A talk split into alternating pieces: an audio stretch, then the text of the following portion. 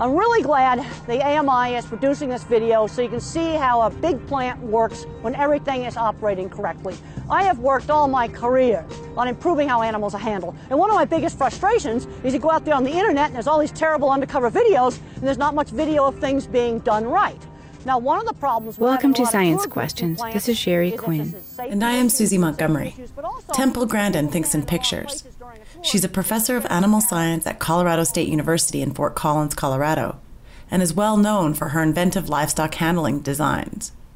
She used her notoriety to dispel the negative labels of autism that plagued her as a child and a young woman. One of the things that really motivated me is I wanted to prove to the world I wasn't stupid. Sherry first met Miss Grandin at her home in 2011 and interviewed her about her career and her moral beliefs that set her apart from other scientists and big names.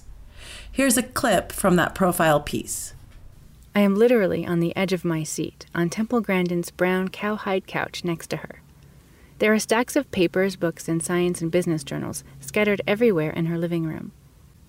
In her modest two story condo near the University of Colorado in Fort Collins, the walls are collaged with paintings and photographs of cattle, horses, and Western art, and tables are piled high with animal sculptures, stuffed animals, and knickknacks all gifts from her family, friends, and adoring fans from across the world. I've been kind of following a lot of this stuff, science and nature. We're sitting here doing this interview, and I got so many science and natures on the couch that there's no place to sit. Grandin is a prolific writer and has written numerous popular books about animal behavior. She has published over 100 scientific and technical articles on livestock handling. Early on in her career, it was her mission to make slaughterhouses more humane and she has become a world leader in the design of livestock handling facilities. Her curved chute system is used worldwide, and her writings on the principles of grazing animal behavior have helped many livestock producers reduce stress in cows and pigs during handling. Grandin's philosophy, the world is cruel, but we don't have to be, has caught on, and even fast food corporations, such as McDonald's, Wendy's, and Burger King, have begun to implement her animal welfare guidelines at their slaughterhouses.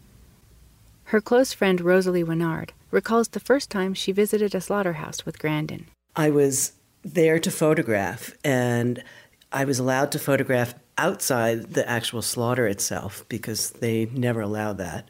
And after we toured the whole plant and the stairway to heaven, Temple asked if I wanted to go in to see the actual slaughter because this is something that she's very, very proud of because she really has created a painless slaughter for the animals. And we went inside, and there were actually there were two other women who were from the biosphere, and we witnessed it, and it was quick and painless. And then we went outside back on the, the ramp, and much to my amazement and uh, and very touching, we got out on the ramp, and she said, "Could we have a minute of silence for the cows now?" And it was just this unexpected, beautiful, touching moment. And it, it is how Temple relates to the cows and all the animals she works with.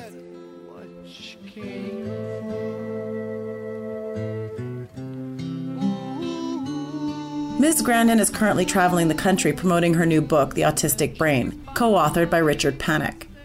It is currently on the New York Review of Books bestseller list. Sherry talked to her on the phone about her new book right before she left for an autism meeting in Australia. Grandin first discussed the main difference between the autistic and the non autistic brains, where the circuits involved with social relationships, like facial recognition, are abnormal. Recognizing emotional expressions, those sorts of things. In the people that are fully verbal, that's one abnormality that seems to go across the spectrum. Now, you get into other things like sensory problems, visual thinking, mathematical thinking, word thinking. Those things are highly, highly variable. But when you look at um, individuals on the autistic spectrum that are fully verbal, they tend to have uneven skills. They tend to be good at one thing and really bad at something else. And that's one of the things I talk about in the autistic brain. The right side of Grandin's brain dominates. When she was 63, her brain was scanned and analyzed by a team of neuroimaging experts, including researchers from the University of Utah. One of the results revealed an abnormally large amygdala, a deep region of the brain that processes emotion. Then you start looking at things like I've got asym- asymmetry in the uh, fluid filled ventricles. Well, that kind of wrecked my math department. And then I've got a huge, my language circuit morphed into a huge visual circuit. Most other people don't have. You see, what's happening is the new technologies are coming in for scanning that were developed uh, for the Defense Department for head injuries in veterans. It's sort of like getting the Hubble Space Telescope, but nobody really knows how to use it yet. And some of those images that are in the autistic brain are sort of like, you know, the first little looks with the new technology. And what needs to be done is um, looking at different types of autism and then seeing how these circuits are, are different. You know, the circuit in my brain for speak what you see had less bandwidth, and that may explain why I had problems with getting my speech out, getting my words out. I had difficulty with that. Grandin, once terrified of public speaking, looks like a natural on stage. She overcame her fear with practice. Practice, practice, practice, because when I was in graduate school, my very first talk, I panicked and I walked out. It's just practice, practice, just doing it. And then I'd read my evaluations carefully, and and um, I remember one time a student wrote on one of my evaluations. I always gave the same lecture because even though I didn't always give the same lecture, I tended to start all my cattle lectures with the same slide on cattle vision. Well, I got rid of that slide, and then I started um, mixing my slides around in different order, and that got rid of that problem. Can you discuss why there are so many forms of autism on the spectrum? Well, the problem is, is diagnosis is a behavioral profile. It is not precise, like going out and doing a lab test for tuberculosis. It's not a precise diagnosis. In fact, over the decades, uh, the American Psychiatric Association has kept changing the diagnosis. And in the autistic brain, I have an entire chapter just on how the diagnosis has changed. You see, it's a it's a behavioral profile consisting of a cluster of symptoms. And it's very important that parents and teachers not get hung up on these diagnostic labels. You know, if your kid's labeled dyslexia, ADHD, you know, um, oppositional defiant, conduct disorder, you know, any one of these um, DSM labels, don't get hung up on it. They are not precise. Autism diagnoses are on the rise. About 1 in 88 children has been diagnosed with an autism spectrum disorder and Utah has the highest rate in the country, according to estimates from the Centers for Disease Control and Prevention. Grandin said some of the rise is attributable to increased detection back in 1980, because in order to be diagnosed with it, you had to have speech delay. In other words, you had to have speech delay before 30 months of age. Then in the early 90s, they added Asperger's, which is basically the social awkwardness, you know, and there's no speech delay. So that's going to broaden it right there a whole lot. And then the new DSM is taking out the Asperger's, and they're going to rename that social communication disorder. And because uh, I think this has to do with politics and you know making services. Grandin added there is some upset about the new classifications among some individuals with Asperger's. Half of Silicon Valley's got some Asperger's, but most of them are undiagnosed. The ones that are diagnosed uh, kind of you know feel a camaraderie, and uh, there's a lot of concern about you know loss of services. See, part of the reason for using all these labels is you have to have them to get services. Like if your child needs to get special ed in school, you've got to have a label. If you don't have a label, uh, you're not going to get um, any services. What is the most exciting research these days? The research I think they need to do that absolutely needs to be done. Be done. They've done a lot of research on the social circuits. We know how the, how those don't work, and there's old fMRI fMRI technology that could actually diagnose that that's not even being used. But what needs to be worked on are the sensory problems because you have some people that can't stand fluorescent lights, and they're not all diagnosed autistic either. Some of them are diagnosed sensory processing problem, some are diagnosed with dyslexia, some are just diagnosed with learning problems, and uh, there's some individuals can't tolerate the flicker of fluorescent lights. It drives them absolutely crazy. Uh, others can't tolerate loud noises. I was at a meeting just yesterday. There was a little boy that had on those kind of headphones they wear out at the airport, you know, to protect from the jet blast, because he um, just couldn't stand normal noise. And we need to find treatments for these sensory issues, but they're very, very variable. One kid may be bothered by smoke alarm or you know loud noises like that. Other kid doesn't bother him. There is no single cause of autism. Several culprits are suspected, it is clear genetics influence the risk for developing autism. However, genetics does not account for all cases. Toxins in our environment, like prenatal exposure to the chemicals thalidomide and valproic acid, has been linked to increased risk of autism. And new studies are providing evidence that in some cases, the development of autism stems from epigenetic sources. Problems in the control of gene expression in brain cells, for example. There's also some research showing that low folic acid and taking folic acid, uh, you know, right around you know conception can help reduce autism and other neurological problems.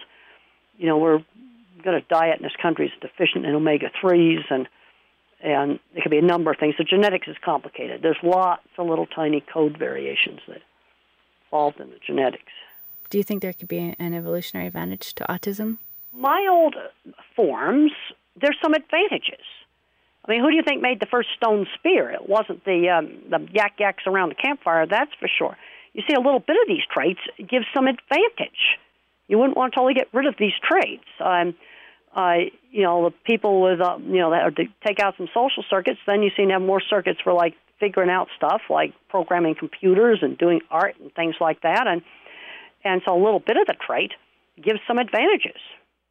What are some technologies that you think help autistics? One thing I'm seeing too many kids doing is getting totally addicted to video games. They're not doing anything else. They're not working for the video game industry or learning programming. And any cognitive advantages you can get from video games, you're going to get 30 minutes to one hour a day, and that's the research shows. You know, I'm very concerned that there's too many smart, geeky kids out there that are not getting their abilities developed. I mean, when I was a young child, my ability in art was really, really encouraged. But I'm seeing too many cases where I see a smart kid that needs to be doing advanced math when he's in the third grade and they won't let him do it.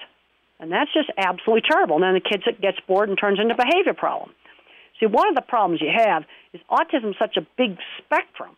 You know, teachers have a hard time shifting gears from the half of the of the population that remains nonverbal and very severely handicapped to a kid that's just socially awkward and maybe brilliant in math but may, may need special ed in reading, or one like me that's hopeless in algebra but really good with uh, art type of stuff and industrial design types of things. Another big concern I've got is, especially with some of these milder autistic kids, they need to learn work skills. You know, like how to just get out there every day and do a job. And if there were paper routes still around, I'd put them on a paper route. You know, or or they could walk dogs for people my mother arranged a little sewing job for me that I did two afternoons a week. Grandin was raised with a strong work ethic that helped her get through the onslaught of criticisms from her peers and adults for simply being herself. When I was a young kid, I was labeled as mentally retarded, too. One of the things that really motivated me is I wanted to prove to the world I wasn't stupid. And I can remember when I got some of my really nice drawings done, I looked at these drawings and I go, well, I can't be too stupid and then draw this and then see the project get built and have it work. That determination continues in her livestock work today. Next, Grandin discusses her latest agricultural research. We've been um, uh, working on a lot of different things. My student just worked on a project where we went out to feed yard and watched cattle um, going through the squeeze chute, and sometimes um, you miscatch, you make a mistake and catch the animal's head wrong in the squeeze chute and you're working them, and that definitely you know was um, causing some discomfort to the cattle. I mean, that's something you just would know. And I want to make it very clear, we did not deliberately uh, miscatch any cattle. We just watched, you know, hundreds and hundreds of cattle go through a squeeze chute, and then sometimes they make a mistake and miscatch one of them. And we found if he did that, they would tend to moo more. I've done research where I developed vocalization scoring for use in slaughterhouses. And if you want to pass the McDonald's audit, you're only allowed to have three cattle out of a hundred mooing when you're handling them. And if you got more than three out of a hundred mooing, then you've got problems. You know, and the mooing is associated with something aversive. And if you make a mistake when you're working the cattle, and instead of catching them around the neck with the head gate, maybe get them across the jaw with it, you know, they're going to moo more. And my student just worked on quantifying that. And and I went to a very good feed yard, and every once in a while they would happen to make a mistake. We recorded how the cattle behaved in that situation as compared to one was done absolutely right. And what it showed is you want to do it absolutely right as much as possible. She said one of the biggest changes in the industry is in maintenance and management. You know, a lot of slaughterhouses, you don't have to build a lot of new stuff to fix them. You got to fix a lot of simple things like non-slip floor in the stun box, uh, get rid of reflections. Um, animals are afraid of a little lot of little distractions that we tend to not see, like reflections on shiny metal, stuff like that, sunbeams, seeing people walk by. And if you get rid of the distractions, they'll walk right in. And then you also have got to have management that cares about doing things right. And I worked with McDonald's and other companies on implementing their animal welfare auditing.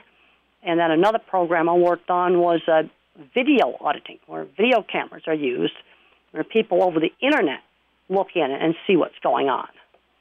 Boy, 20 years ago, they were really awful. And things have improved a lot. You might want to look at my beef plant video tour with Temple Grandin. And I also have pork plant video tour with Temple Grandin. And you can see exactly how the things work when they're working right. Cattle are offloaded as calmly as possible to minimize excitement and prevent slips and falls. If an animal falls down, it can get bruised, it can get injured. Non-slip flooring is essential to prevent uh, slips and falls. How many slaughterhouses are taking on these new practices? Ironically, most of the big plants are doing it. So there was a while where the big plants actually were better. Now the small plants that are audited by you know companies like Whole Foods and things like that, they're doing a much better job. And there was a lot of problems where people just didn't know. The other thing is you got to have management that cares about doing things right. And if you don't have management that cares about doing things right, you're, you're going to have bad stuff going on. And one of the things we learned is there were some managers that actually had to be removed. There were some people that had to be removed. And in the big corporations, that's actually easier to do than in some of the smaller places. To understand the animals and learn what works best for them, Grandin spends time with them in the field. You just sit down on the ground, they'll just come up to you. See, the thing is, new things are both frightening and attractive. They're frightening if you take them and just shove them in the animal's face. But if you just sit still and let the animal approach something new, both horses and cattle will come up to strange things. Like if you put a, you know, just park a car out in the middle of the pasture, all the animals will come up to it. Animal behavior and the biology of their memory is mystifying. Just think of butterflies. Grandin is credited for providing insight to these mysteries. She says animals are very specific in how they remember things. And in my book, Animals in Translation, I talk about, you know, visual fear memories. You know, as a horse in Animals Translation, he's terrified of black cowboy hats. White hats are fine, but black cowboy hats are bad because when an idiot threw alcohol in his eyes, he was looking right at a black hat. And then Betsy, my agent's got a little dog that's terrified of baseball hats. And if you got a baseball hat on, the dog's terrified of it. You see, because something bad happens to that dog when uh, someone was wearing a baseball hat, and that's what the dog was looking at when the bad thing happened. So they tend to get very sensory specific fear memories. You know, where a, a certain sound or a certain visual image is associated with something bad. To some, Grandin is considered a savant and a voice of reason. She offers thoughtful perspectives on an assortment of major issues from politics and business to technology and education. Innovation in engineering gets her really excited. And she says getting children with autism interested in specialized projects can be a key to their success. Well, I think 3D printing is really super exciting, and that's a great thing to get kids that are tech, technically inclined involved with them draw stuff and then make it on 3D printers. And they're coming down in price, where you can actually get a 3D printer kit now for about $700. And, you know, we need to be getting a lot of these kids that are kind of different into things like maker community groups and hackerspace, where they get to do, do cool stuff with things like 3D printers. Because the only places where I was not teased was um, was when I was doing specialized interests, horseback riding and electronics, and we need to be, you know, these kids that are kind of different. I don't care what their label is. We need to get them involved with things where they can excel uh, and and where they have shared interests with their peers. I mean, it could be the school play, the school newspaper, band, music, art, computer programming. It could be a lot of different things. You know, you got a dream. You know, when we were all kids, we worshipped the astronauts. And, you know, back when I was, you know, when I was a child, uh, you know, the astronauts were our heroes because they were doing, you know, exciting exploration. She says schools are not doing enough to foster children's specialized talents. And an example in Utah sticks out. I've heard really stupid things. When I was in Utah, I heard something really dumb where there was a really smart boy who was brilliant in math, and he was one credit off and couldn't get an advanced placement because he had to take a special ed course in reading and to not let them take advanced placement science and math is just bureaucratic stupidity. And that happened last year in Utah. Helping others and seeing real results are major motivating factors for Grandin to work so hard.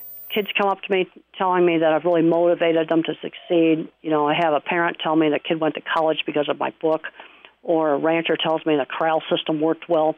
That's the sort of things that motivate me we got to make real positive change happen in the world. You know, and also I'm not abstract. What can we do to do sensible, real stuff that's going to work? And I'm seeing too many smart kids that are kind of quirky and different, and they get labeled, and um, they they sort of almost become their handicap. I mean, autism is an important part of who I am, but it's secondary to a lot of my other work. And I think it's difficult lots of times for teachers to shift gears between a smart science nerd, and I'm seeing them getting held back and not allowed to do the advanced math they should be doing. And and then you've got another population that's much more handicapped and nonverbal, and they're all called autism. See, they're all called the same thing. You know, people being language based sort of get locked into this, and I I just see the kid parents say, well, well, what's the most important thing you can do for autism? Well, if he's three and he's not talking, it's tons and tons of early intervention, one to one teaching. That's the same for everybody. But let's say you've got a 10 year old getting bullied in school. You know, I ask, well, what's he good at doing? You know, is, is he is he just working at grade level and everything? Is he really excel in one subject? You know, um, I got to ask a lot of questions to find out stuff about him people tend to oversimplify and will put all the autism in one basket. Well, that just doesn't work. You know, the once they get past the age of two or three or four. It just it just doesn't work. And I'm you know I was just at a meeting last night and it was a smart little third grader, and they're making him do baby math over and over and over again. And I said that is worse wrong. Get the fourth grade math book and let him do it. Get him the fifth grade math book. Math's a subject where you just let him go ahead. Now he's probably I wouldn't recommend that for literature but math's a subject where you can just let them go ahead. He wants to do college math on a laptop in the third grade classroom. Fine. Let him do it. You know, too many of these kids, they aren't learning basic skills like shopping. How do you walk up to somebody at McDonald's and order a hamburger? Work skills. They aren't learning those things. And and then my science teacher was a very important mentor in high school because I didn't do much studying when I was in high school. I learned a lot of work skills, but uh, he got me interested in science and you know, we need to be. There's a lot of retirees around that are probably bored, and maybe they could introduce a, a kid to auto mechanics or art or or even uh, programming. And it doesn't matter if it's ancient history, because what you're doing is you're turning the spark on. You're getting the spark turned on, getting the kid motivated. But if the kids aren't exposed to these things, they're not going to get interested in 3D printers if they don't know about them. The kids have got to find out that this stuff even exists. Exposure and hands on experience can make the difference, according to Grandin. The government's gotten too abstract. I'm a bipartisan trasher of this. You're getting everything become an abstraction. And I think a lot of this gets back to taking out the hands on classes. You got people making policy. They get through college, they get a degree in poli sci, then they go internship for a congressman, then they work in D.C., and they've never been out in the field finding out what happens out in the field with whatever thing they're politicking about. We've got to get back to doing what I call real stuff. Grandin is considered a leading voice in animal behavior and the humane slaughter of livestock. Her dedication to the science of autism and our societal views of it have changed and influenced many lives. She's always on the move across the country, giving talks, signing books, doing research, writing articles and books, mentoring colleagues, parents, youth, and students. She's busy. It seems one of the only times she gets to relax is when she is flying on an airplane, like one of her many heroes, the astronauts. She can sit back and watch. I get to see quite a few movies on airplanes. Uh, when I can't sleep on a plane, I'll sometimes watch three movies. Well, I just saw the new Star Trek movie, and of course, I always relate to Mr. Spock because he's very logical and I like the way he was depicted in the new Star Trek movie. Very, very good to talk to you.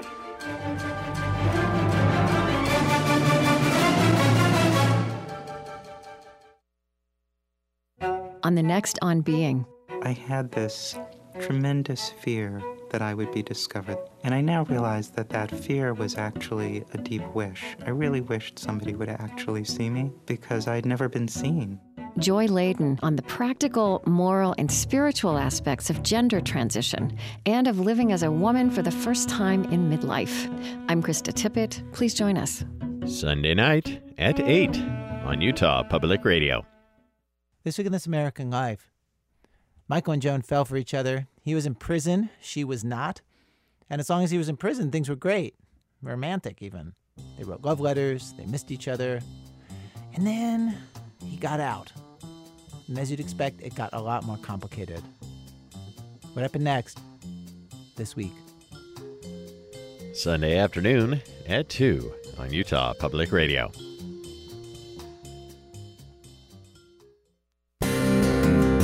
Access Utah is a production of Utah Public Radio.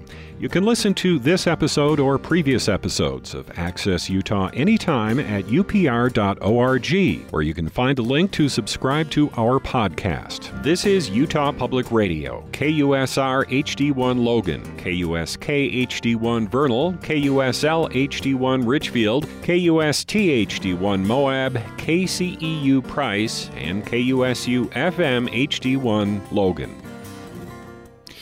Here's what's coming up on Access Utah on Monday. In his early 20s, Benjamin Franklin embarked on what he called a bold and arduous project of arriving at moral perfection. He intended to master a list of 13 virtues. He soon gave up on perfection, but continued to believe that these attributes, along with a generous heart and a bemused acceptance of human frailty, laid the foundation for both a good life and a workable society.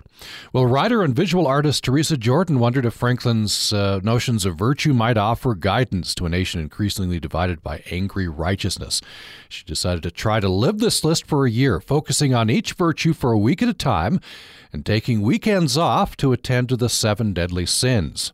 The result is an interesting book, The Year of Living Virtuously Weekends Off. Teresa Jordan is my guest on Monday's Access Utah. And on Wednesday, we're going to be taking a look at doing good in your community. We'll spotlight a few organizations and uh, give you a chance to spotlight a good organization in your community. And on Thursday, it's the Access Utah Holiday Special. We'll have guitarist extraordinaire uh, Mike Christiansen with us, providing some great holiday music, and uh, the wonderful writer and playwright uh, Tim Slover will be with us as well. That's what's coming up for you next week on Access Utah. Hope you'll be with us.